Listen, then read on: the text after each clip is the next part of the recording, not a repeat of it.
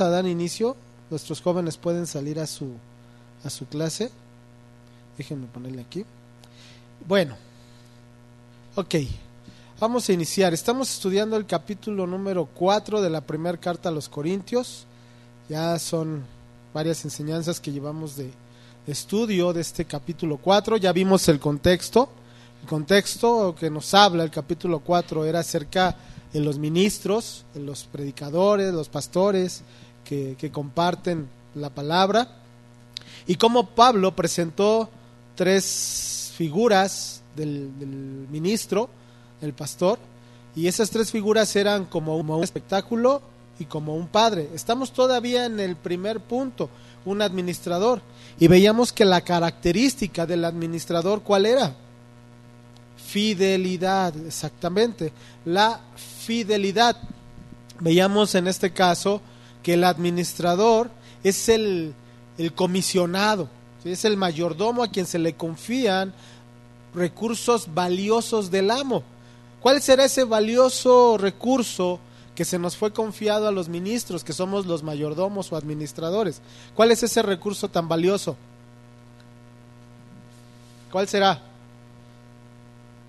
La palabra de Dios, el Evangelio. Se nos ha confiado ese recurso de la palabra de Dios. ¿Para qué? Para poderlo compartir, para poderlo enseñar fielmente. Si regresamos al requisito del administrador, es la fidelidad. Entonces somos llamados a compartir fielmente el Evangelio, a, a ministrar, como veíamos en la primera carta de Pedro, a ministrarlo como buenos administradores. Somos llamados a ser buenos administradores.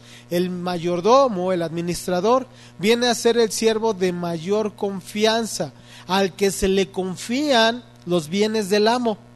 Ajá. El que está encargado de velar, el que está encargado de, de, ver por la buena marcha de la casa y de los negocios del amo. Ese es el administrador. Todo eso lo vimos en el, en el versículo 1 y versículo 2 de este capítulo 4, donde dice, ténganos los hombres por servidores de Cristo y administradores de los misterios de Dios. Ahora bien, se requiere de los administradores que cada uno sea hallado como fiel. Se requiere, se demanda, ¿sí? Que sea hallado fiel, digno de confianza, que el cargo de mayordomo, hermano, lo realice de forma fiel. Ahora entonces, el mayordomo, el administrador, y eh, hago un paréntesis aquí, todos somos administradores de lo que Dios depositó. ¿Estamos? Regreso. El contexto habla de los ministros, de los pastores, predicadores, pero si nos vamos a la parte de la enseñanza para todos nosotros, es que todos somos administradores de lo que Dios depositó. Dios depositó esa salvación, Dios nos depositó dones, Dios, Dios nos ha dado todo. Entonces todos somos encargados de administrar correctamente lo que Dios ha depositado. ¿Sí o no? ¿Sí? Bueno, entonces el cargo de, de mayordomo o de administrador ¿sí? requiere que elimine todo tipo de interés personal. Entonces, la realización o llevar a cabo la función, hermano, es no tener ningún tipo de interés personal en esa función. En este caso, el pastor no tiene ningún tipo de interés personal. No es que el pastor se quiera hacer rico. No es que el pastor quiera fama. No es que el pastor quiera dinero. El interés del, mayordomo, el interés del administrador es glorificar a su amo. ¿Estamos? Exaltar al amo. ¿Quién es el amo? Cristo, el que lo llamó. Entonces, el cargo de administrador, el cargo de mayordomo implica lealtad e implica sacrificio. Entonces, todos somos llamados a ser leales y sacrificarnos. ¿sí? Entregar nuestra vida para glorificar a nuestro amo, al que depositó en nosotros la administración. ¿Sí o no? ¿Sí? Ahora, en la parte natural, un administrador tiene que entregar cuentas. ¿Sí? En la parte espiritual, en la parte de la iglesia también. Alguien tiene que evaluar la obediencia, la santidad, la fidelidad.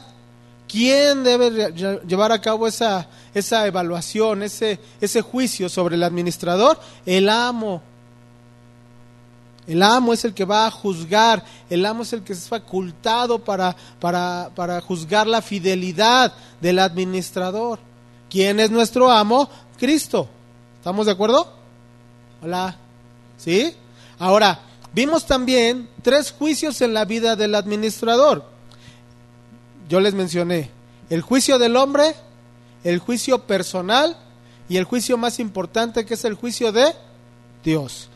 Veíamos el juicio del hombre donde dice Pablo, yo en muy poco tengo el ser juzgado por vosotros o por tribunal humano. Aquí en primer lugar, y vuelvo a hacer la aclaración, cuando dice yo en muy poco, no es que lo desprecie, no es que esté despreciando el juicio del hombre, sino es el juicio más pequeño, de menor importancia, si lo podemos llamar así.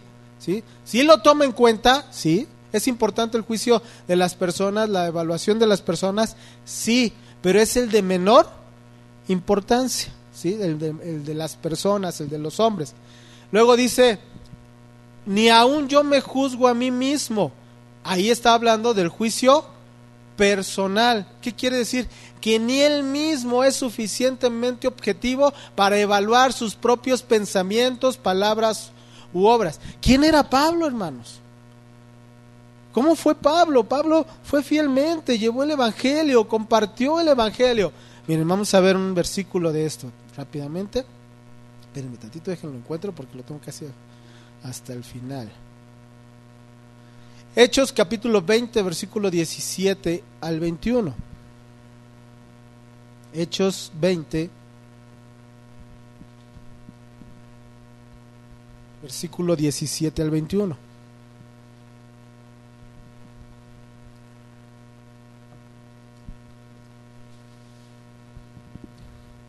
¿Ya lo tienen? ¿Sí? Dice, Enviando pues desde Mileto a Éfeso, hizo llamar a los ancianos de la iglesia. Cuando vinieron a él, les dijo, vosotros sabéis cómo me he comportado entre vosotros todo el tiempo, desde el primer día que entré en Asia. Fíjense, versículo 19.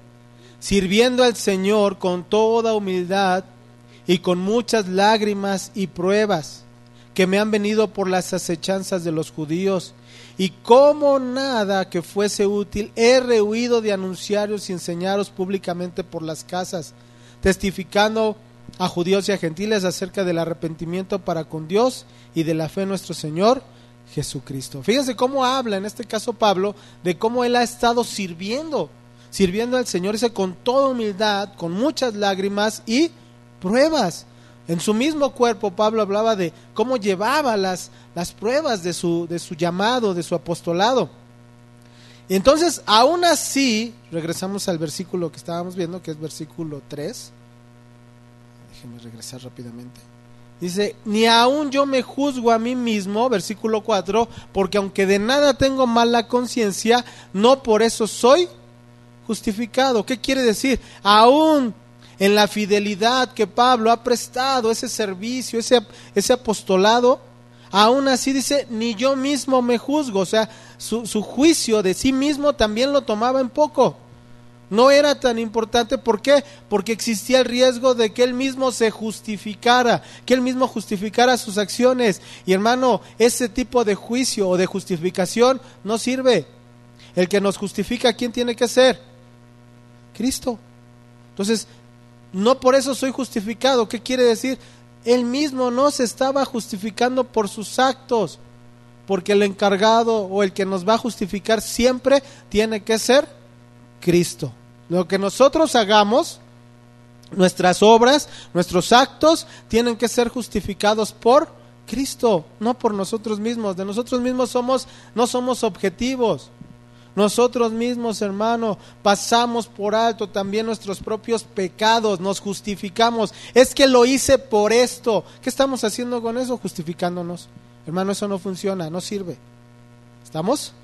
Y en la última parte, pero el que me juzga es el Señor. El juicio más importante en la vida del ministro y en la vida de cada uno de nosotros es el juicio de Dios. A ver, ¿de quién?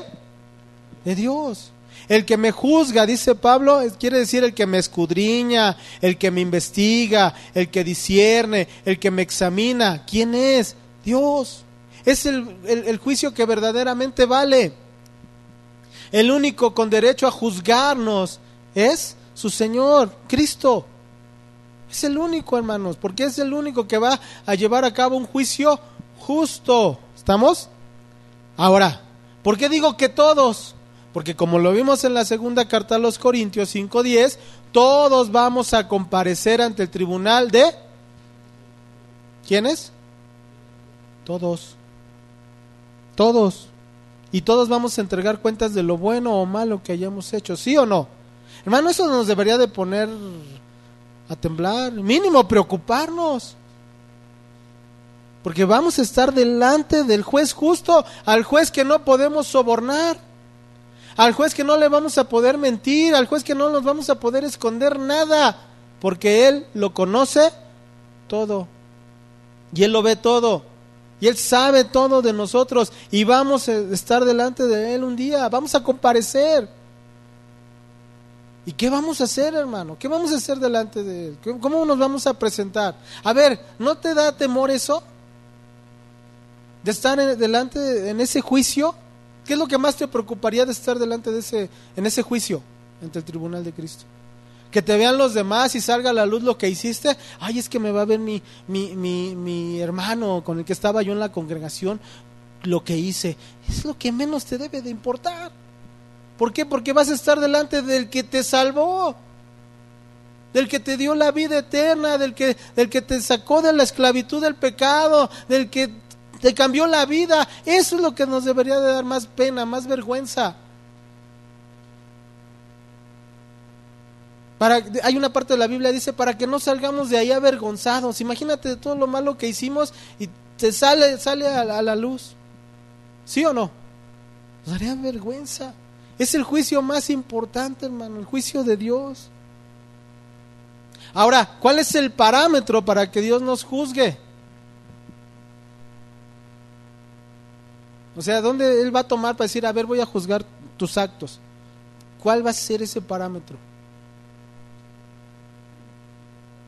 Levanta tu Biblia. Ahí, la palabra. Vamos a Hebreos 4:12. Hebreos 4:12.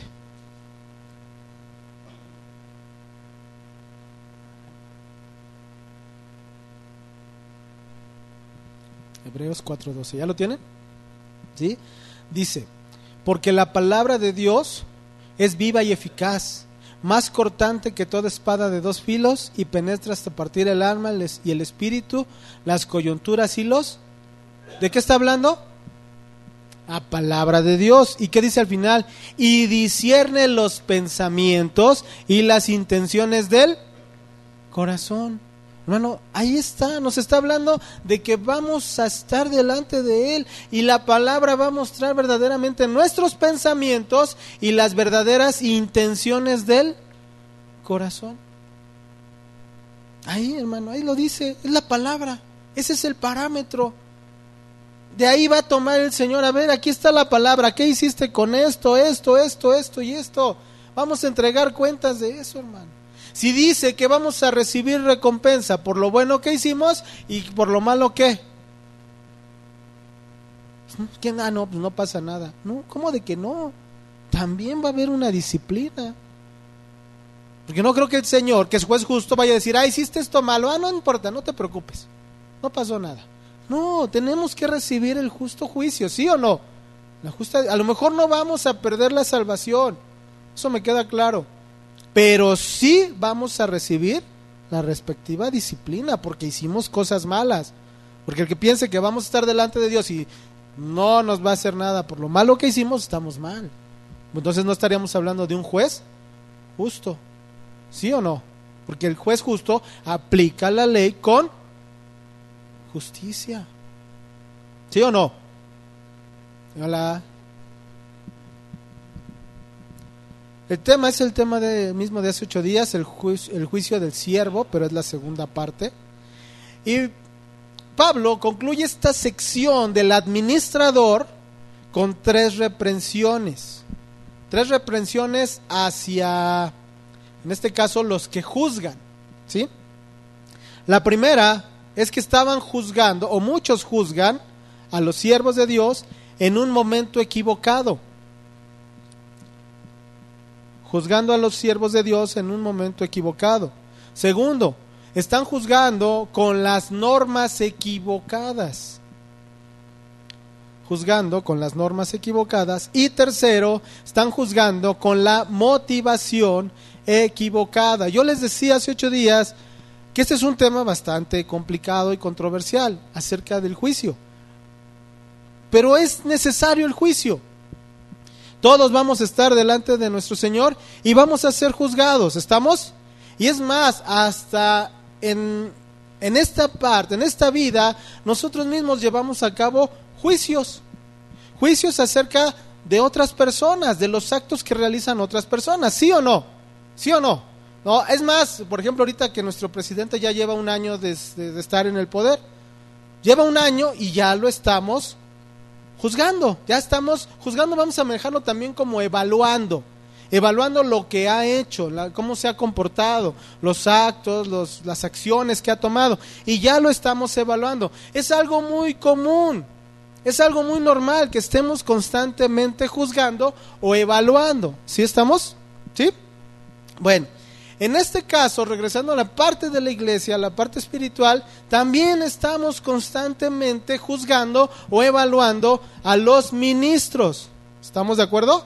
Cómo llevan a cabo la palabra, cómo le enseñan, cómo viven, todo eso. Y no es malo. Si bien es cierto, el juicio, dice, hay unas partes, ¿no? Que dice, no juzgues para que no seas juzgado, nos va, parafraseando, nos vamos a la parte que muchos dicen, no me juzgues, porque el Señor me juzgará. Si bien es cierto así lo dice, también hay otra parte que también lo vimos, que dice juzgar con justo juicio. Esto está, aquí lo traigo, aquí lo traigo, en Evangelio de Juan. Ay, pero ¿dónde lo? Lo vimos, lo vimos, déjenme ver. Alguien me lo movió, híjole, qué malo. Bueno, ahorita se los doy.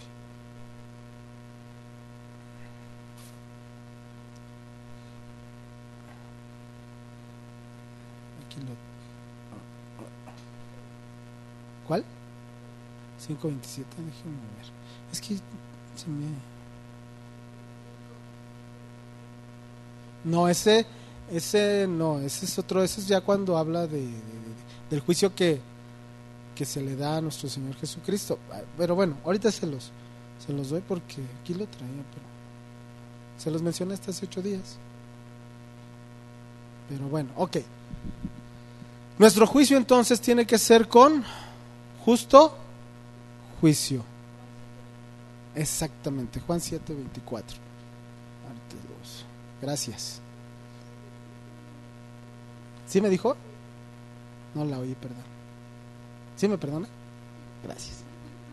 No juzguéis según las apariencias, sino juzgad con justo juicio. Entonces, no hay contradicción. Sí somos llamados a juzgar, pero nuestro juicio tiene que ser como justo. ¿Estamos de acuerdo? Bueno, ahora,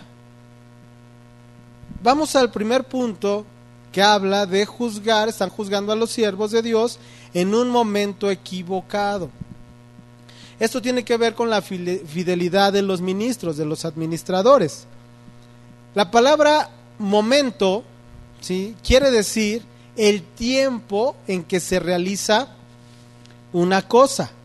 El tiempo en que se realiza una cosa. Entonces, cuando estamos, dice aquí que estamos juzgando a los siervos en un momento equivocado, es que está hablando de que estamos juzgando a los ministros en un tiempo que no es el correcto, ¿sí? Que nos hemos olvidado de los planes de Dios que nos hemos olvidado que Dios tiene el control, que Dios es el dueño del tiempo, que Él gobierna todas las cosas, Él sabe y conoce todas las cosas. ¿sí? En ocasiones nos preguntamos, Señor, ¿qué está pasando? ¿Por qué no has respondido? Señor, ¿por qué permites que pase esto? Señor, ya llevamos mucho tiempo. Les ponía yo el ejemplo de lo que nos sucedió como congregación hace dos años. Son dos años y, y lo que sucedió cuando nos quitaron el nombre, a la fecha sigue afectando. A la fecha gente sigue saliendo de la congregación porque dejamos de tener un nombre, porque nos quitaron un nombre, una cobertura, según esto, ¿no? como les dije, pues no somos helado para que nos quiten cobertura. Nuestra cobertura viene de Dios. Entonces, muchos se fueron porque ya no tenemos ese nombre. Y son dos años, dos años, y, seguimos pasando, ¿no? Situaciones por, por esa, eh, lo, que, lo que pasó, perdón por la redundancia. Y, y, decimos, ¿qué está, Señor? ¿Por qué? ¿Por qué sigue pasando esto? ¿Por qué la gente sigue afectándole esto? Bueno, porque Él conoce las cosas, porque nosotros nos manejamos en el tiempo de Dios, porque Él es el dueño del tiempo, Él conoce todas las cosas. Vamos al Salmo 31, 15. Salmo 31, versículo 15. Este salmo, salmo profético, parte de lo que vivió nuestro Señor Jesucristo cuando estaba en, pasando el sacrificio de la cruz, cómo, cómo se expresa nuestro Señor Jesucristo que en medio de esa situación, de lo que estaba viviendo, Él clama y dice, Señor, ¿por qué me has abandonado? Era la separación que, hubo del Padre con el Hijo por causa del pecado que cargó, el pecado de nosotros cargado en Él. Entonces una de sus expresiones era este Salmo 31, 15. Dice, en tu mano están mis tiempos, líbrame de la mano de mis enemigos y de mis perseguidores. Como tal era lo que estaba viviendo Cristo en ese tiempo. Entonces, dice, en tu mano están mis tiempos. Aquí lo que está expresando es esa parte de que Dios es el dueño, es el Señor de todas las cosas, de los tiempos. Él tiene el dominio sobre los tiempos. La palabra tiempo en hebreo quiere decir un periodo, un tiempo determinado, un tiempo propicio o apropiado. Eso es lo que quiere decir la palabra tiempo. Entonces, cuando hablamos del tiempo, del tiempo de Dios, estamos hablando del tiempo que Él diseñó, el tiempo eh, que, Él está llevando a cabo. ¿sí? ¿Para qué? Para, la, para el beneficio de nosotros, del creyente. ¿sí? A eso se refiere ese tiempo. Ahora, hablar de tiempo en el Nuevo Testamento es hablar que en el griego son dos palabras. Es la palabra cronos y la palabra kairos. la palabra cronos, hablando del tiempo, el tiempo cronos, es el lapso de tiempo o una duración de tiempo. Es de donde se desprende la palabra cronómetro, ¿sí? Lapso de tiempo o duración del tiempo. Y estamos hablando que cuando la Biblia habla del tiempo cronos, está hablando del tiempo terrenal. Del tiempo terrenal que se puede medir. Ajá. ¿Qué quiere decir esto? Cuando Dios creó el sol, la luna, las estrellas, lo creó para medir el tiempo terrenal. Cuando se pone, cuando sale el sol, cuando se pone el sol, estamos hablando de un tiempo, estamos hablando de un día, estamos hablando de 24 horas. Es el tiempo que se puede medir. Ese es el tiempo cronos, el tiempo terrenal. Y el tiempo kairos viene a ser el tiempo de Dios. Es el tiempo que hace referencia a un periodo, un periodo definido, a un tiempo oportuno, a un tiempo favorable,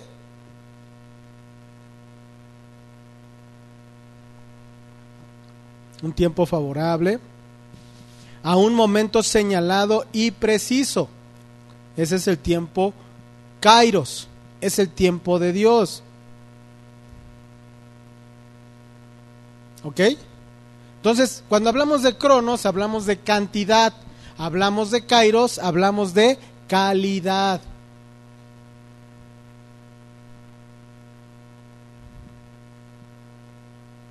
Entonces, hablar del tiempo Kairos, hacemos énfasis en el tiempo Kairos, es el tiempo en donde Dios interviene de forma sobrenatural y poderosa, ¿sí? Y donde Dios se manifiesta para bendición de los hombres. Ese es el tiempo Kairos, el tiempo de Dios. El tiempo de Dios no tiene nada que ver con el tiempo Cronos de nosotros. Es que, Señor, ya pasaron dos años, Señor, y, seguimos viendo esta situación. Pues para nosotros son dos años que decimos, es mucho. Pero para el Señor dice, no ha sido suficiente. Yo sé lo que estoy tratando con ustedes. ¿Sí? Entonces nosotros, el ser humano en lo natural se rige bajo el tiempo cronos. Y todos nosotros también vivimos 24 horas, en la mañana despertamos, salimos a trabajar, regresamos, dormimos, y ese es el tiempo cronos de nosotros. Pero no solamente nos regimos bajo el tiempo cronos, sino también nos regimos bajo el tiempo kairos, cuando Dios está tratando algo en nuestra vida. Cuando Dios por un propósito nos está permitiendo pasar ciertas situaciones. Entonces, ese tiempo es el que Dios utiliza para manifestarse de forma sobrenatural, de forma sobrepoderosa, este, poderosa, para bendecir nuestra vida. ¿Estamos? El ser humano sin Cristo no, no le aplica el tiempo Kairos. No vive bajo el tiempo Kairos. Ellos viven bajo el tiempo Cronos solamente. Que va a llegar un momento en que les va a aplicar el Kairos. ¿Cuándo? Cuando regrese Cristo. Pero por lo pronto ellos el Kairos no lo toman en cuenta. Nosotros sí. Porque nosotros vivimos bajo la voluntad de Dios. Estamos sujetos a lo que Dios disponga en nuestra vida, ¿sí o no? ¿Sí o no? Si Dios dispone que estemos pasando prueba, si Dios dispone que estemos pasando alguna situación difícil, es el tiempo de Dios. ¿Para qué? Para que nosotros podamos recibir posteriormente una bendición. Entonces es necesario el tiempo kairos en nuestra vida, en la vida del creyente. ¿Estamos de acuerdo? Un ejemplo, ustedes, ustedes deben de recordarlo, cuando murió Lázaro. Nuestro Señor Jesucristo recibió la noticia de que Lázaro había muerto, ¿sí o no? Y en lugar de dirigirse de inmediato a donde estaba Lázaro, lo estaban velando, todavía tomó un tiempo para ir a otro lugar. Y cuando entonces se dirigió, salió al encuentro María y le dijo, Señor, ¿por qué te tardaste tanto? Si hubieras estado aquí, no habría muerto mi hermano. Porque María estaba viviendo bajo el tiempo Cronos. Y luego también Marta, ¿no? Se acerca y le dice, Señor, ya hiede de cuatro días, Señor. ¿Y qué le dijo nuestro Señor? ¿No te he dicho que si crees, verás la gloria de Dios? ¿Sí o no? Entonces, ella también estaba bajo, rigiéndose bajo el tiempo Cronos. Pero nuestro Señor Jesucristo estaba caminando bajo el tiempo Kairos. ¿Por qué? Porque había una bendición para la vida de Marta y la vida de María. ¿Cuál era? Afianzar su fe. ¿Sí o no? Cuando vieron el milagro de salir Lázaro de la tumba, se afianzó, se fortaleció su fe. Ese es el tiempo Kairos que ellas en su momento no entendían, pero que ya después entendieron. ¿Sí o no? ¿Sí quedó claro esa parte? Bueno, vamos a nuestro versículo 5. Toda esta es la introducción de esta parte del versículo 5, que dice, así que no juzguéis nada antes de tiempo hasta que venga el Señor, el cual aclarará también lo oculto de las tinieblas y manifesta y manifestará las intenciones de los corazones y entonces cada uno recibirá su alabanza de Dios. Ok, dice en primer lugar aquí, no juzguéis nada antes de tiempo. Aquí tiempo, ¿ustedes a qué creen que se esté refiriendo? ¿Al tiempo Kairos o al tiempo Cronos? Al Cronos. A ver otros que dicen. ¿Qué dice tiempo Cronos? Se vale, no, no pasa nada. ¿No? Cronos. Kairos. ¿Y los demás? No, pues quién sabe. Bueno, aquí, cuando dice no juzguéis nada antes de tiempo, está hablando del tiempo Kairos. ¿Cuál quedamos que es el tiempo Kairos? Tiempo de Dios. El tiempo fijo, el tiempo apropiado. ¿Qué quiere decir? Se prohíbe ¿sí? toda clase de juicio humano. No juzguéis antes de tiempo, pero estamos hablando del tiempo Kairos. Aquí principalmente se refiere a no juzgar a la ligera, a estar juzgando bajo nuestros propios conceptos, no juzgar así. Luego dice, hasta que venga el Señor. ¿Por qué? Porque a quién le está dejando el juicio en esta parte. ¿A quién? A Dios, al Señor hasta que venga el Señor. Vamos a ver los versículos, hace ocho días, no sé si los vimos con ustedes, pero vamos a ver. Juan 5, 22 y Juan 5, 27.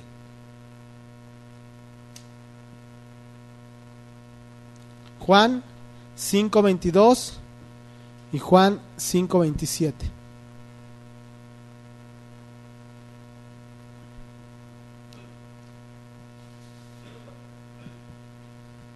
¿Ya lo tienen? Dice, porque el Padre a nadie juzga, sino que todo el juicio dio al Hijo. ¿Sí? ¿Estamos bien? ¿Sí lo leí bien? Ok. Y 5.27. Ah, y también le dio autoridad de hacer juicio por cuanto es el Hijo del hombre. Entonces vemos que el juicio a quién le está siendo entregado. ¿A quién? a Cristo. Él es el que juzga justamente. Él es el amo, Él es el Señor. El único con la capacidad para juzgar al ser humano es Cristo. Aquí hago un paréntesis. ¿Qué quiere decir entonces? Que nos aplica la parte de que no juzgues al siervo. No juzgues para que no seas juzgado. Hermano, parafraseando, claro. No es así desde de, sencillo a la ligera. Si es bueno que llevemos a cabo cierto juicio, cierta evaluación. Pero ojo, hay que ver el contexto del versículo que estamos estudiando. Dice, el cual aclarará también lo oculto de las tinieblas y que dice después, manifestará las intenciones de los... Hermano, nosotros como seres humanos no conocemos las intenciones del corazón. ¿Estamos? Nosotros no las podemos ver. Nosotros no vamos a conocer cuál es la intención verdadera del corazón en la vida de las personas. Ahí no podemos juzgar. Pero hay otro tipo de juicio que sí tenemos que llevar a cabo. Es el juicio, hermano, donde es obvio que el ministro, que el predicador está mal. Ahí sí. Si viene un predicador y empieza a enseñar que la palabra, que la prosperidad, tú tienes todo el derecho de juzgar. Si el ministro se está saliendo de la verdad del Evangelio, tú tienes el derecho de juzgar. ¿Para qué? ¿Para ir y enfrentar al pastor? No. Si Dios lo pone, para que le hables la verdad. Pero si Dios no te lo pone, es para que te apartes. Ahí estás aplicando un juicio. Imagínate, el pastor viene y dice, es que el Señor me mostró que ahora los, los varones podemos tener dos o más esposas. ¿Tú qué dirías? ¿Lo aceptas o no? Es que el Señor me lo mostró en el Antiguo Testamento. ¿Tú qué? ¿Lo aceptas o no? ¿Por qué no si te, está, te lo está fundamentando en la Biblia? Porque está manipulando la palabra a su propia conveniencia. Entonces, si tú estás viendo que está enseñando algo que no es bíblico, ¿qué tienes que hacer? Estás realizando un juicio. Y el juicio, si el Señor te lo pone, vas y le dices, este pastor, eso no es bíblico. Pero si el Señor no te lo pone, discúlpame, pero no sé qué haces ahí. Ahí tienes que llevar a cabo un juicio. Estás evaluando. Y se los pongo como ejemplo porque sí sucedió en una congregación. Llegó el pastor, me lo platicó un hermano, ahí en su iglesia donde él estaba, dice, llegó el pastor y dijo, es que el Señor me dijo en el Antiguo Testamento que podemos tener dos o más esposas. ¿Y qué, qué crees que hizo la iglesia? Pues lo aceptó. Muchos lo aceptaron, ¿por qué? Pues porque les convenía el pecado. Eso es pecado, hermano. Para mí, de acuerdo a la palabra de Dios, eso es adulterio. ¿Sí o no? Entonces tú con, la misma Biblia le vas a decir, no, pastor, lo que usted está diciendo está mal, es pecado. Aquí dice, adulterio. Cuando el Señor creó, creó a Adán y creó a Eva, hombre y mujer, punto, se acabó. No dijo, ay, le haré dos o tres esposas a Adán para que... No, no es cierto, dijo una, Eva, se acabó. ¿Sí o no? Entonces tú bíblicamente. Pero muchos no lo hacen, ¿por qué? Pues porque les conviene. Nosotros no, hermanos. Si estamos bien enseñados, si estamos viviendo de acuerdo a la palabra, pues no, si alguien nos viene con eso, salimos de ahí. ¿Qué tenemos que estar en un lugar así? Y más los varones, ah, es que el pastor dijo. Y tú te sujetas, porque tú eres ayuda idónea y sujeta, calladita, ¿no? Mano, no, eso no es cierto. Ahí tú tienes todo el derecho de juzgar. Si el imagínense si yo llegara un domingo y les dijera, aquí traigo una caja de chicles, vamos a ungir los chicles y órale, yo lo mastico y luego lo mastican ustedes para que reciban la unción. ¿Qué van a hacer? O sea, que se a volar, yo, yo que van a andar masticando lo que usted masticó, ¿sí o no? ¿Me creerían que lo hacen en otras congregaciones? Hermano, eso no es bíblico. ¿Y por qué la gente no se levanta y le dice, ah, es que para no, no juzgar, para no ser juzgados? No, no es cierto. Lo que pasa es que te conviene estar ahí, por eso no te levantas y le dices, eso no es bíblico, ¿o no? ¿Sí o no, hermanos? Esa es la realidad. por ahí este líder de los mesiánicos está en la cárcel por fraude. Ah, no, no, es que, y, la justificación, pues ¿quién no peca, pastor? No, discúlpame, sí es cierto, tienes toda la razón, ¿quién no peca? Pero una situación tan obvia de fraude y que está en prisión, yo no sé qué haces ahí es una persona mentirosa. Si, si está fraudeando es porque es una persona manipuladora, mentirosa. Está pecando. ¿Qué haces ahí? Discúlpame. Tienes razón. ¿Quién no peca? Pero es algo tan obvio. Ah, pero la gente, como está manipulada, lo justifica. ¿O no? Hermano, hay cuestiones obvias. No nos hagamos. Hay gente que lo acepta pues porque a lo mejor anda en lo mismo anda fraudeando a otros y por eso le conviene estar en ese lugar. Pues si tiene la justificación del pastor, pues ¿qué crees? A mí también me van a justificar si me cachan, ¿o no? Y me van a justificar mi pecadote. Hermano, es obvio. Son cuestiones obvias. Pero aquí, cuando hablan no juzgar antes de tiempo, se está hablando de la parte de las intenciones del corazón. Por eso dice, aclarará también lo oculto de las tinieblas. ¿Qué quiere decir? Va a sacar a la luz. Cuando hablamos de lo oculto, cuando hablamos de las tinieblas, ¿qué está simbolizando? Ya lo habíamos visto. Los que estuvieron hace rato no me digan. ¿Qué hablamos de oculto? ¿Qué hablamos de obscuridad? ¿De qué hablamos de tinieblas? ¿Qué simboliza? Pecado. Pecado, hermano lo oculto, lo, cuando haces las cosas a, ocultas. Hermano, ¿por qué, ¿por qué hacen las cosas a ocultas? ¿Cuál es el fin de hacer las, las cosas en secreto, a escondidas? ¿Cuál es el fin? Que no lo vean, que no lo descubran, que no lo cachen. ¿Por qué? Porque si lo cachan o lo descubren, hermano, va a ser exhibido. ¿Sí o no? lo van a llevar a la ley o algo va a pasar o no. Por eso lo hace escondidas. Entonces, aquí dice, Él va a sacar a la luz lo que hace la gente escondida, el pecado. Él conoce bien lo oscuro, los secretos, las intenciones del corazón. ¿Por qué? Fíjense, como un niño, un niño pequeño, porque muchas veces decimos, es que el niño, ¿qué va a saber de la maldad? Uy, hermano, ¿qué no saben? ¿Por qué cuando van a hacer algo que es incorrecto se esconden? Por ejemplo, su mamá le dice, aquí están las galletas y las voy a poner aquí. Cuando yo te dé, tú las vas a comer. Y el niño, chiquitos, va así como escondidas, toma la cajita y se va a lo mejor atrás de una puerta o del sillón y abre la cajita y empieza a qué. ¿Por qué lo hace escondidas? La mamá en ningún momento le dijo, si tú las la tomas sin que yo esté, es malo, es, es, este, es incorrecto. Nunca se lo dijo. Nada más le dijo, cuando yo te la dé, te la vas a comer. Y el niño va a agarrar la cajita, se va a un lugar escondido, se agacha y se empieza a comer, porque sabe perfectamente que lo que está haciendo está. Por eso lo hace a escondidas. ¿Sí me explico? Entonces, cuando dice aquí que la luz, él va a, va, va a aclarar, o sea, va a sacar a la luz lo oculto de las tinieblas, ¿qué quiere decir? Que va a, la luz va a iluminar las cosas internas, las intenciones internas que hay en el ser humano. Lo que los otros seres humanos no podemos ver, pero Dios sí ve. Pero Dios sí conoce perfectamente. Por eso dice, y manifestará, ¿qué quiere decir? Poner en evidencia. Hermano, Poner en evidencia, ¿qué quiere decir? Las va a mostrar, las verdaderas intenciones, los propósitos que hay en el corazón.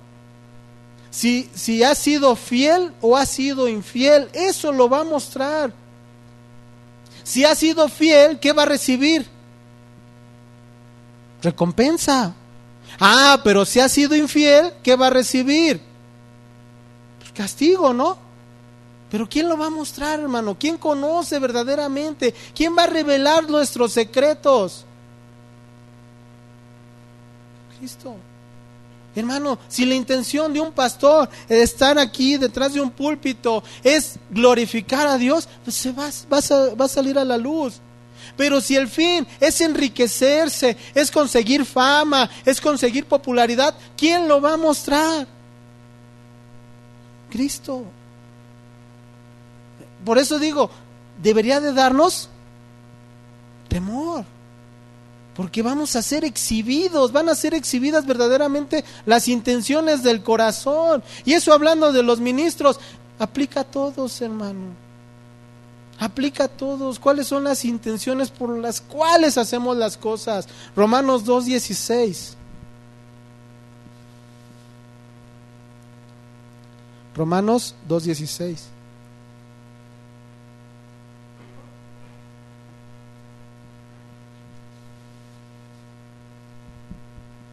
¿Ya lo tienen? Dice, en el día en que Dios juzgará por Jesucristo, ¿qué dice después? Los secretos de los hombres. ¿Conforme a qué? ¿Se acuerdan lo que vimos? Conforme a la palabra de Dios. Ahí va a ser exhibido, va a juzgar los secretos de los hombres.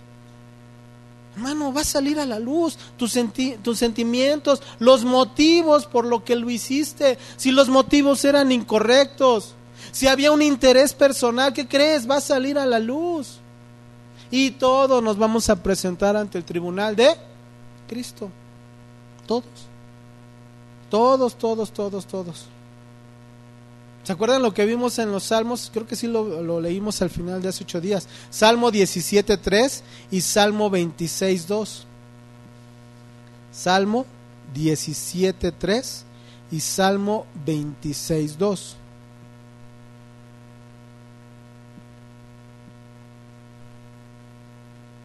Dice el Salmo 17.3.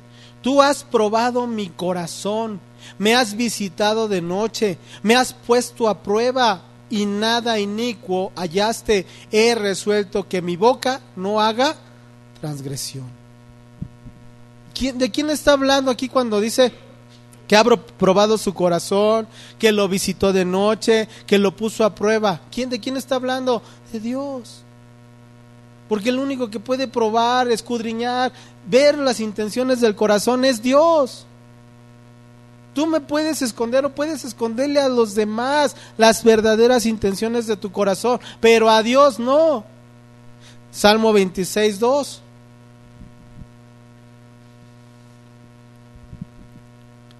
Dice, escudriñame, oh Jehová, y pruébame. Examina mis íntimos pensamientos y mi corazón. Fíjate hasta qué punto, lo mismo que Pablo, ni yo mismo me juzgo. Porque yo mismo puedo pasar por alto mis pecados, yo mismo me puedo autojustificar. ¿Y sabes qué? Esa autojustificación no te sirve. El único que nos puede justificar delante del Padre, ¿quién es? Cristo. El que conoce las verdaderas intenciones del corazón. Solamente Él.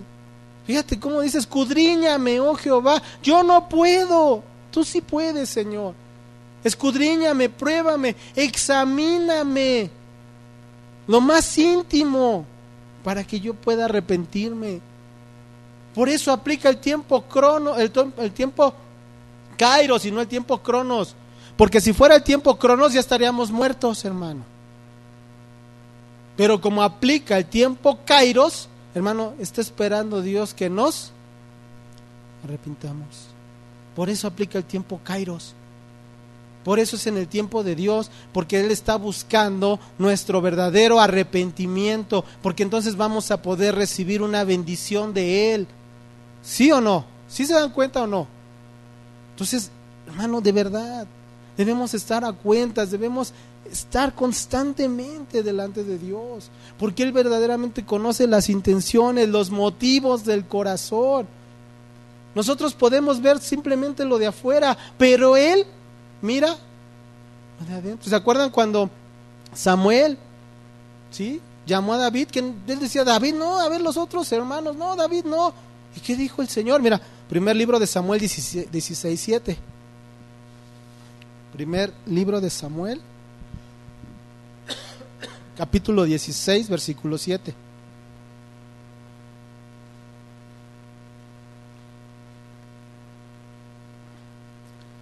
Dieciséis, siete. ¿Ya lo tienen? Dice, y Jehová respondió a Samuel, no mires a su parecer ni a lo grande de su estatura, porque yo lo desecho. ¿Cómo era David? ¿No era también de físico hermoso? ¿Sí? Dice, porque Jehová no mira lo que mira el hombre, pues el hombre mira lo que está delante de sus ojos, pero Jehová qué? Mira el corazón. El problema que había ahí en Corinto y que muchas veces hay en la vida de la iglesia es que nosotros no vemos. Nosotros nos fijamos en lo físico, nosotros nos fijamos en qué bonito habla. Nosotros nos fijamos en, ay, es que es que sabe mucho ay, es que, es que míralo, tiene mucha fama. Eso es lo que nosotros seguimos, hermano, y estamos mal, porque estamos juzgando de acuerdo a lo físico, de acuerdo a las apariencias, y no estamos dejando el justo juicio a Dios. Porque Dios conoce las intenciones del corazón. Porque verdaderamente Dios conoce lo que hay en el corazón de la persona. Y es el único con derecho a juzgar lo que hay en las intenciones, en el corazón. Entonces esto es una advertencia también para nosotros, ser cuidadosos a no juzgar a la ligera, porque si no nos estaríamos poniendo por encima de Dios y nosotros no vemos las intenciones del corazón. ¿Sí o no? ¿Sí o no, hermano?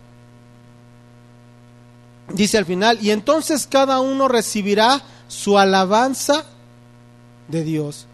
¿Por qué? Porque Él va a recompensar, Él va a retribuir o va a castigar.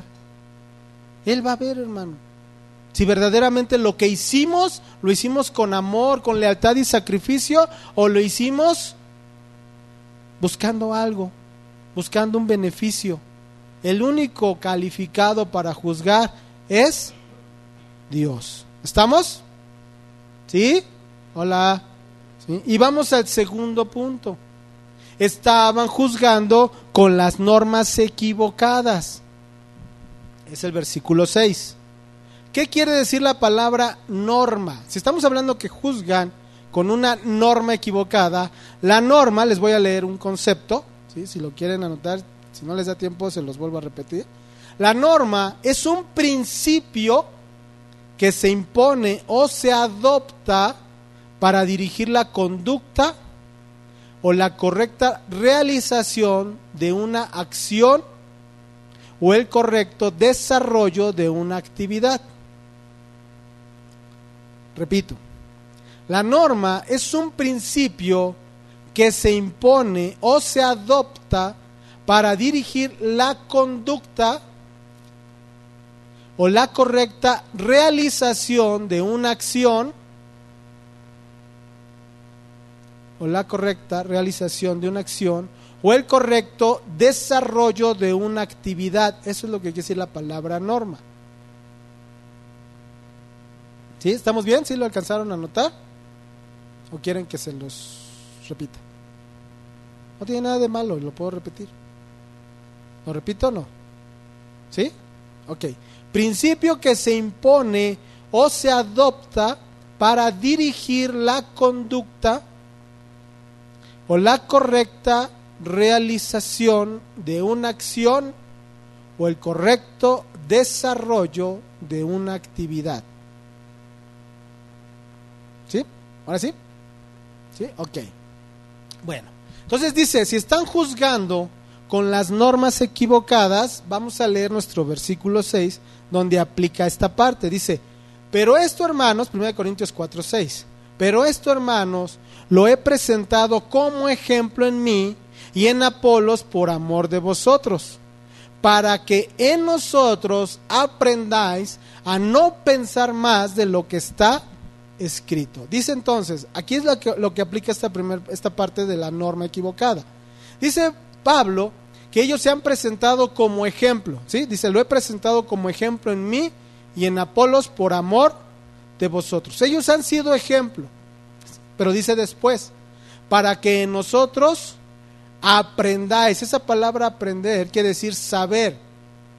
Saber a no pensar, ojo, no pensar más de lo que está escrito. Cuando dice no pensar, habla de un sentimiento o una opinión. Que tu opinión o tu sentimiento no vaya más allá de lo que está escrito. ¿Estamos de acuerdo? O sea, tu juicio o tu evaluación tiene que estar basado en qué? En la palabra, en la escritura, no más allá de la escritura. Ellos, los de Corinto, juzgaban las apariencias, juzgaban el lenguaje de los ministros, de los predicadores. A Pablo lo menospreciaban por ser chaparrito, gordito y pelón. Entonces ellos estaban saliéndose de las normas, de las escrituras. ¿De qué escrituras estamos hablando? Del Antiguo Testamento. Recordemos que no había en esa época todavía el Nuevo Testamento. Entonces ellos llevaban el Evangelio, ellos llevaban la palabra. Eh, la, gente, la, la, iglesia tenía que juzgar lo que ellos enseñaban, no la apariencia, no cómo se veían, no cómo hablaban, sino lo que les enseñaban. ¿Estamos de acuerdo? Ese era el problema que había ahí en Corinto. Ellos depositaban la confianza en hombres por su apariencia, por su lenguaje. Y eso hacen hoy en día muchos hermanos. ¿Por qué? Porque la gente se siente atraída por un líder, no por la palabra que predica, sino por el líder, por su personalidad, por qué cantidad de, gente tiene en su iglesia. Hermano, es, eso es juzgar de forma equivocada. Hay gente que está buscando predicadores, dice la Biblia, que les rasquen el oído. ¿Qué quiere decir? Que viene el pastor y les hace, a ver, te voy a rascar. No, que les enseñen cosas que no son bíblicas, que les hablen del chisme, que les hablen del, del, chisme del predicador tal, que les empiecen a hablar de otras cosas que no son de la palabra. Hay gente que le atrae eso, hermano. Y entonces su juicio está basado no en la norma, no en la palabra, sino en sus propias opiniones se salen de la guía de la palabra de Dios. Y la misma palabra, para hoy en la actualidad, nos marca ¿sí? los requisitos del ministro, sí o no. ¿Sí o no? Ahí es a donde tenemos que evaluar al ministro. Vamos a la palabra. Primer carta a Timoteo, capítulo 3, versículo 1 al 7.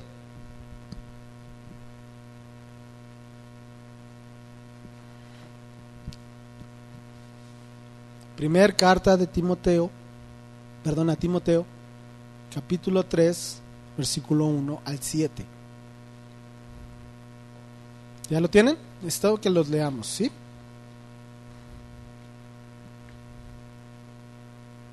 Ya estamos ahí. Dice, palabra fiel. Si alguno anhela obispado, ¿qué? Buena obra desea. Ojo, pero es necesario que el obispo sea como irreprensible. ¿Qué quiere decir irreprensible? Irreprochable, no acusado. Regreso al ejemplo, está en la cárcel. Fraudeó. A ver, en primer lugar, ¿está siendo irreprensible, sí o no? A ver, sí o no, hermano. Vamos al juicio. Si te estás haciendo un juicio, a ver, basado en la palabra, ¿es irreprensible? No, está en prisión. ¿Por qué? Porque fraude. Ah, es que no se le ha comprobado. Hermano, por favor, las pruebas son claras. Les hizo fraude a otras personas. O sea, por Dios. Dice la Biblia. No hay peor ciego. ¿No? Ok, no está en la Biblia, no pasa nada. Pero es la realidad, hermano. Así estamos cegados porque nos conviene. Las personas que se fueron hace unos mes, mes y medio, porque se fueron al mesianismo, es que es que es bíblico lo del mesianismo. ¿no? es cierto. ¿Sabes por qué se fue? Porque le convino irse, porque iba bajo su propio interés y no les voy a decir qué es porque no estoy autorizado por qué. Pero se fue siguiendo otra cosa, no era verdaderamente la palabra, hermano. Ah, pero es que está en la cárcel. No, es que no, quién no peca, pastor cierto, no me vengas con eso. Primer requisito, ser irreprensible. Marido de una sola mujer. Es que ese pastor salió diciendo que en la Biblia dice que puede tener dos o más esposas. A ver, ¿qué hace la iglesia o la gente en esa congregación? Justificando que el pastor tenga dos o más esposas. Si aquí dice claramente una sola mujer. ¿Sí o no? Ah, pero la gente se quedó, ¿por qué? porque le convino. Ya muchos ya tienen sus dos o más esposas. ¿Te das cuenta? Pues es obvio, es básico, es importante esto. Aquí está. Son los requisitos. Esa es la norma. Marido de una sola mujer. Sobrio. ¿Qué quiere decir sobrio? Ah, que nunca toma, pastor. No, no se refiere a eso. Habla, está hablando de seguro, sano de mente. Eso es una persona sobria, que se domina a sí mismo, prudente. Esa es una persona sobria. Dice también, ah bueno, luego dice prudente nuevamente, decoroso. A ver, hermanos, ¿cuándo he venido de short? O con playerita acá, enseñando mis miserias, ¿verdad que no? ¿Verdad que no? Decoroso, hospedador, apto para enseñar, no dado al vino, ¿O me han visto borracho? Imagínense llegando al pastor, pues perdón, es que son fiestas navideñas. Hermano, por favor, dice ahí, no dado al vino. ¿Es obvio no? ¿Sí o no? Es que encontramos al pastor bien borracho, pero pues es que son las fiestas, pastor. No dado al vino, no te emborraches. No es correcto, no es de testimonio. ¿Es requisito, sí o no? ¿Sí o no? Entonces, ¿podemos juzgar eso sí o no? Ah, pues ahí está. Estamos juzgando de acuerdo a la norma, a la palabra. No dado al vino, no pendenciero, no codicioso de ganancias deshonestas. Ay, es que el pastor ya trae coche nuevo. No, no juzgo para no ser juzgado. A ver, no, espérame. O a veces algunos, no, es que ya está robando las ofrendas el pastor. ¿Quién te dijo? ¿Ya lo viste haciendo cosas malas? ¿O te, consta que está, está tomando lo que no del, del, del alfolí? Hace unas semanas yo traje, yo traje un carro, un carro casi nuevo, un Aveo. Yo no dudo que algunos me vieron, ay, ya trae carro. Estaba yo trabajando en Uber, hermanos. Estuve trabajando un mes. No era mío el coche, ya lo devolví. Pero a veces nos levantamos juicio. Ah, es que ya trae coche. No es mío no era mío. ¿Sí o no? Hace unos años, cuando inició la congregación, el pastor de repente llegó, el pastor José con su camioneta. Ay, es que ya trae camioneta. No, ya se está robando las ofrendas. Ay, es que tú no te enteraste que él recibió una herencia, ¿verdad? Ah, pues de una vez te lo digo. Recibió una herencia y de ahí se pudo comprar su camioneta. Ah, pero la gente juzga la ligera. Ya trae coche nuevo, ya está robando las ofrendas. ¿Te das cuenta? ¿Cómo podemos juzgar de forma equivocada? Que no conocemos.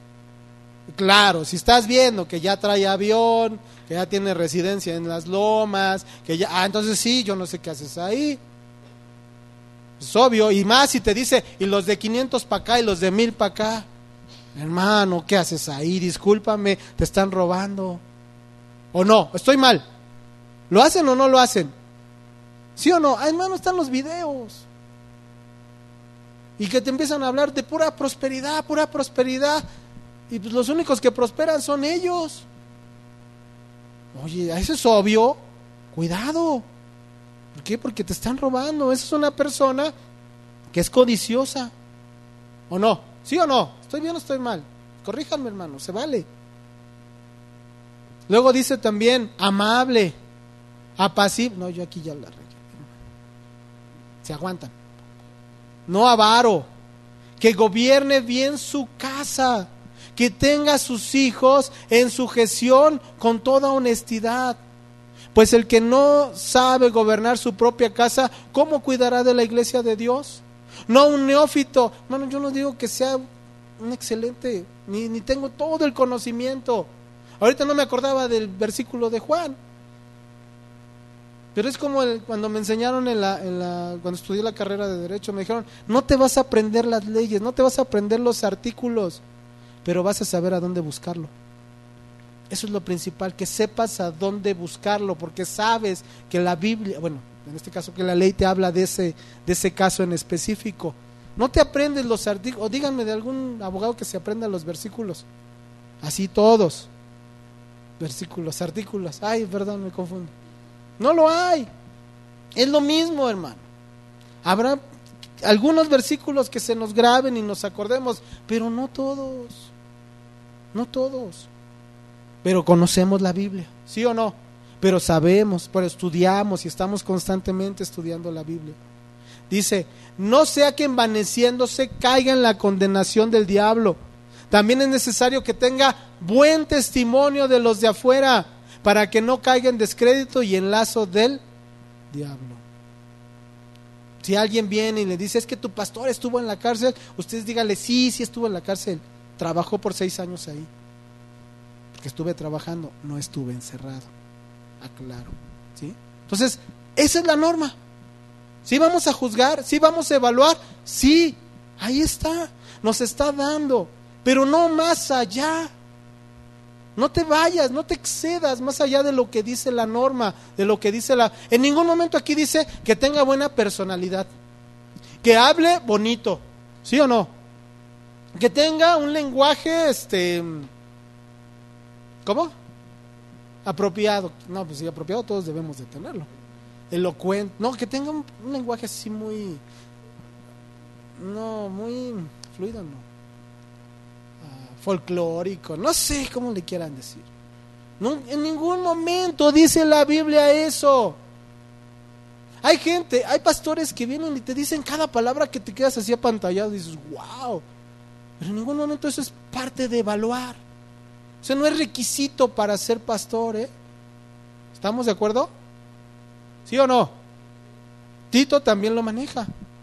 Tito capítulo 1, versículo 5. Tito 1, 5.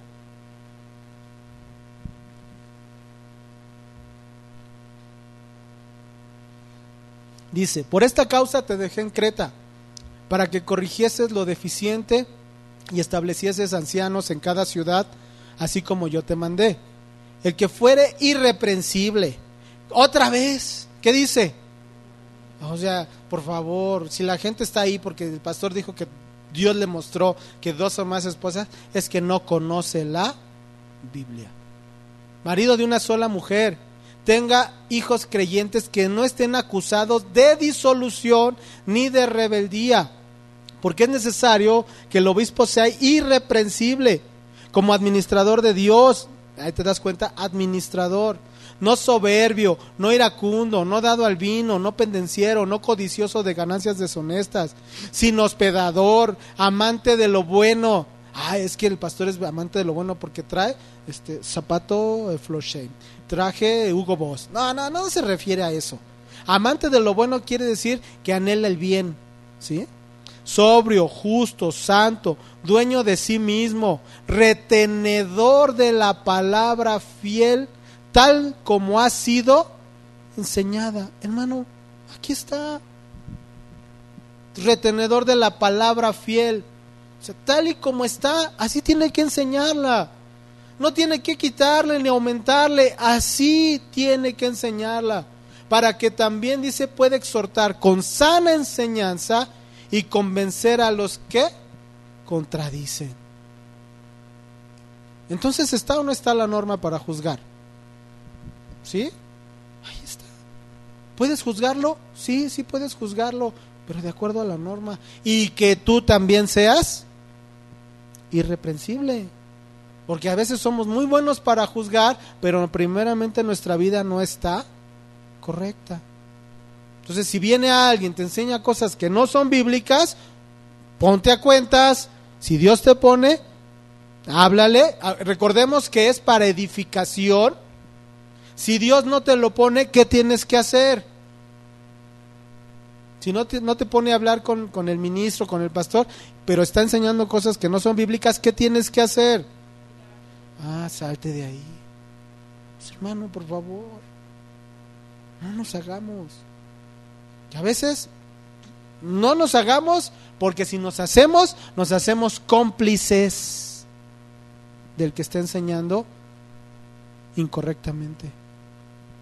Y nos vamos al último punto. Muchos estaban juzgando con la motivación equivocada. Viene en nuestro versículo 6, dice al final, no sea que por causa de uno os envanezcáis unos contra otros. Ok, aquí viene la motivación, el motivo equivocado. Un motivo, de acuerdo a un significado, quiere decir que mueve o es capaz de mover. Ese es un motivo. También quiere decir, es una causa que determina la existencia de una cosa o la manera de actuar de una persona. Repito, que mueve o es capaz de mover o que causa, perdón, causa que determina la existencia de una cosa, causa que determina la existencia de una cosa o la manera de actuar de una persona. Eso quiere decir la palabra motivo. Entonces cuando dice Pablo, no sea que por causa de uno os envanezcáis unos contra otros, está hablando de un motivo equivocado. ¿Cuál era ese motivo equivocado, hermano? ¿Sí lo ven en esa última parte? Si alguien lo ve, me lo puede decir. ¿Cuál es el motivo equivocado?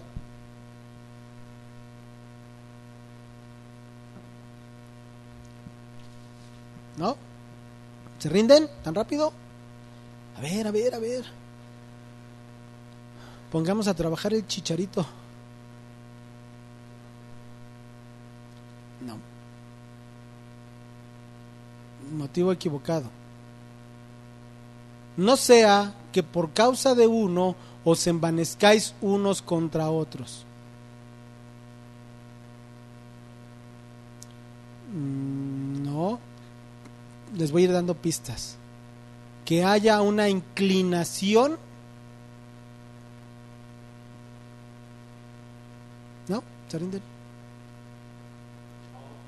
Por un hombre.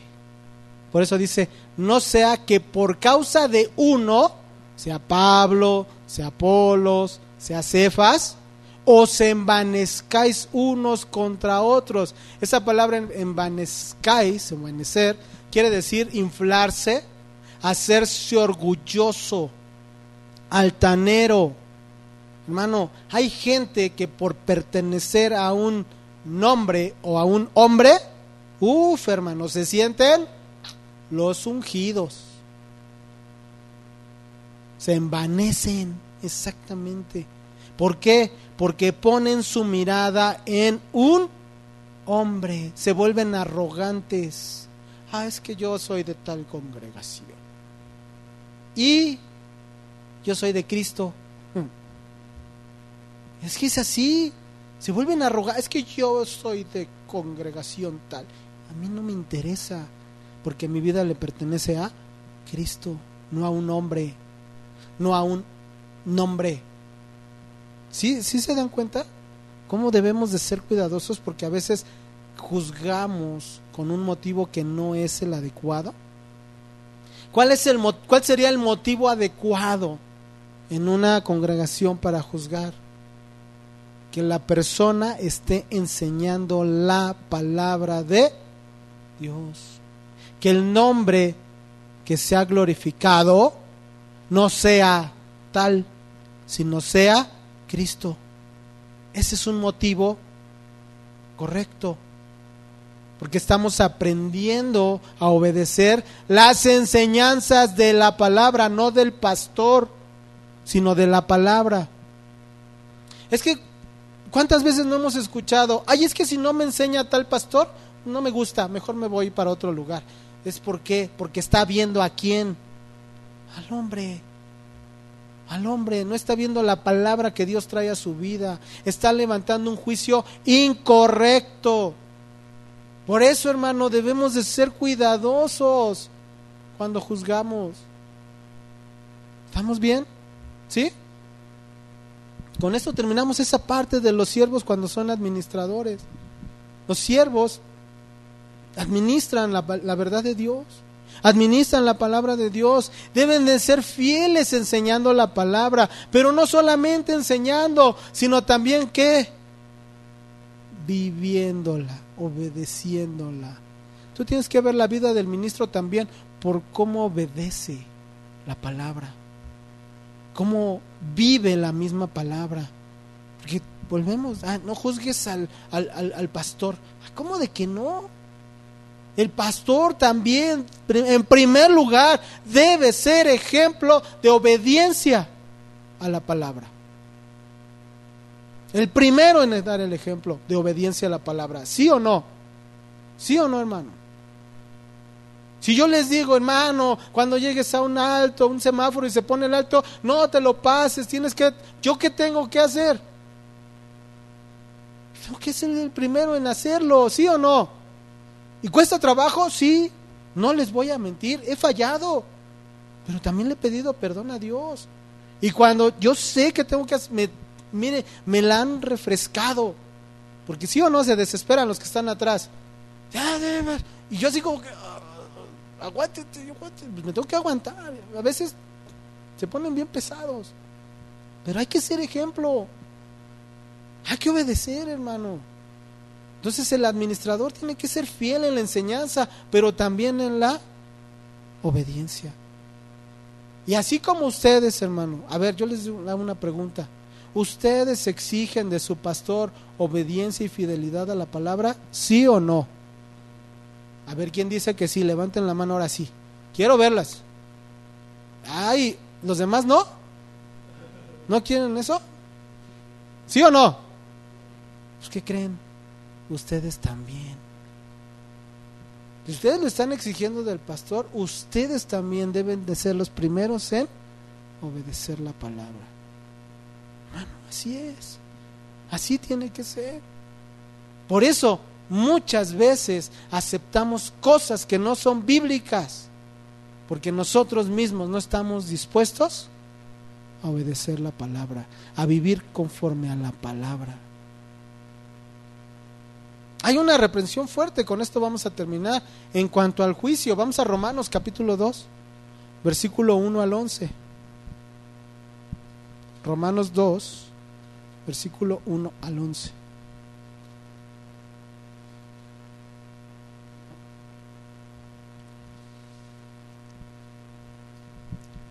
Romanos 2, 1 al 11. ¿Ya lo tienen? ¿Sí? Dice, por lo cual eres inexcusable, oh hombre, quien quiera que seas tú que juzgas, Pues en lo que juzgas a otro, te condenas a ti mismo, porque tú que juzgas haces lo mismo. Mas sabemos que el juicio de Dios contra los que practican tales cosas es según verdad. Y piensa esto, hombre, tú que juzgas a los que tal hacen y haces lo mismo y que, y que, perdón, que tú escaparás del juicio de Dios, o menosprecias las riquezas de su benignidad, paciencia y longanimidad, ignorando que su benignidad te guía al arrepentimiento. ¿Se acuerdan que les dije que es el tiempo Kairos y no el tiempo Cronos? Porque el tiempo Kairos nos está llevando ¿sí? a las riquezas de su benignidad, de su paciencia, de su longanimidad, ignorando que su benignidad nos guía a qué? Al arrepentimiento. Es el tiempo Kairos, porque lo que está esperando de todos nosotros es el arrepentimiento. Versículo 5, pero por tu dureza y tu, por tu corazón no arrepentido, atesoras para ti mismo ira para el día de la ira y de la revelación del justo juicio de Dios. O sea, hermano, vuelvo a lo mismo, eso nos debe poner, nos debe preocupar simplemente. Porque estamos atesorando qué? ¿Qué dice ahí? Ira, hermano, ¿por qué? Porque no estamos siendo irreprensibles porque no estamos arrepintiéndonos de nuestros pecados. Esta es una advertencia para arrepentimiento y vida. Qué bueno que no es el tiempo cronos, porque ya estaríamos muertos y fulminados. Y es el tiempo kairos para darnos tiempo de arrepentimiento. Dice, el cual pagará cada uno conforme a sus obras. Vida eterna a los que, perseverando en bien hacer, buscan gloria y honra e inmortalidad pero ira y enojo a los que son como contenciosos y no obedecen a la verdad, sino que obedecen a la injusticia. Tribulación y angustia sobre todo ser humano que hace lo malo. El judío primeramente y también el griego. Ah, pero gloria, honra y paz a los a todo el que hace lo bueno, al judío primeramente y también al griego, porque no hay acepción de personas para con Dios. Versículos fuertes, hermano, pero reales en nuestra vida. Y esto, hermano, no es de verdad, no es para condenación, es para vida es para que vayamos delante de Dios, nos pongamos a cuentas, pedirle perdón a Dios por nuestras faltas, por nuestros pecados, por juzgar incorrectamente, por faltar a la verdad, por haber dañado y si es necesario ponernos a cuentas con otros hermanos, si hemos lastimado, si hemos dañado, si hemos ofendido, pues estar a cuentas hermano, porque es el tiempo de Dios. El tiempo de Dios para bendición nuestra. Te digo una cosa, la bendición de Dios no está en que vengan los domingos a la congregación. Si tu propósito es todos los domingos estar en la congregación, estás mal, tus motivos son equivocados. ¿Es tu obligación venir los, los días del Señor? Sí, pero el principal motivo para la bendición de Dios, ¿cuál es? La obediencia. Si tú piensas que vas a recibir bendición por venir todos los domingos, no, estás mal. Estás mal. Ahí no vas a recibir. Ah, pero si tú estás seguro que la bendición está por tu obediencia, hermano, ten la seguridad de que Dios va a bendecir tu vida. Y la obediencia tiene que ver con el congregarse todo el tiempo. ¿Sí? ¿Sí? ¿Sí me quieren todavía? Yo sé que a lo mejor me falla la amabilidad, pero sí, de verdad que sí lo soy. sí los amo. ¿eh? Vamos a orar. Ay, Señor, bendito Dios. Venimos a ti dándote gracias, Señor. Gracias por tu palabra, siempre por tu palabra, Señor. Porque eres bueno, Señor, y no nos has dejado de dar tu palabra. Señor, ayúdanos siempre a discernir, siempre a estar atentos, bendito Dios, de tu palabra de que lo que recibamos, Señor, sea tu palabra. Que siempre estemos atentos, Señor, a cuidar que tu obra se mantenga en esa santidad, en esa verdad, siempre caminando rectamente, Señor. Los ministros, los predicadores, los pastores, bendito Dios. Ayúdanos, Padre, por favor. Ayúdanos a estar atentos, porque también somos responsables de la congregación donde tú nos estableciste, porque tú nos trajiste, Señor. Pero también en el entendido de que nosotros primeramente también estamos caminando correctamente. De que también nosotros, como personas, como tus hijos, estamos en esa verdad, estamos también siendo irreprensibles, estamos también cuidando la palabra en nuestras vidas, Señor. Ayúdanos, te lo pedimos. Y gracias, bendito Dios, porque no nos dejas, porque cuidas de nosotros, Señor, porque nos sigues alimentando, porque, Señor, tenemos este lugar, lugar que tú diste, Señor, para que se predicara tu palabra. Somos responsables también de que se mantenga este lugar para las personas que lleguen. Que no somos los únicos, que hay más personas que necesitan el Evangelio y que tal vez estamos siendo desobedientes al no predicar, al no compartir y no esté viniendo gente nueva. Perdónanos, Señor, y ayúdanos a abrir nuestra boca. Ayúdanos, Señor, a que podamos llevarles el Evangelio a otros y puedan venir y recibir de tu palabra a no ser egoístas, bendito Dios, y dar de lo que tú nos has dado, Señor, que es tu palabra. Gracias, bendito Dios, por enseñarnos, por hablarnos, por guiarnos. Gracias, Padre.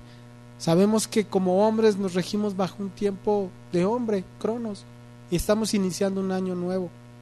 Pero también sabemos, Señor, que como hijos espirituales tuyos, como hijos de Dios, nos regimos bajo el tiempo crinos, que es el tiempo tuyo, el tiempo perfecto, donde tú, Señor, tienes cuidado, donde tú nos estás enseñando, donde tú estás hablando a nuestra vida, donde nos estás tratando, Señor, porque quieres bendecirnos. Gracias, bendito Dios, por ser bueno con nosotros y tener cuidado. Recibe, Señor, toda la honra y toda la gloria, tú, Señor, que lo mereces, en el nombre de Cristo Jesús. Amén y amén.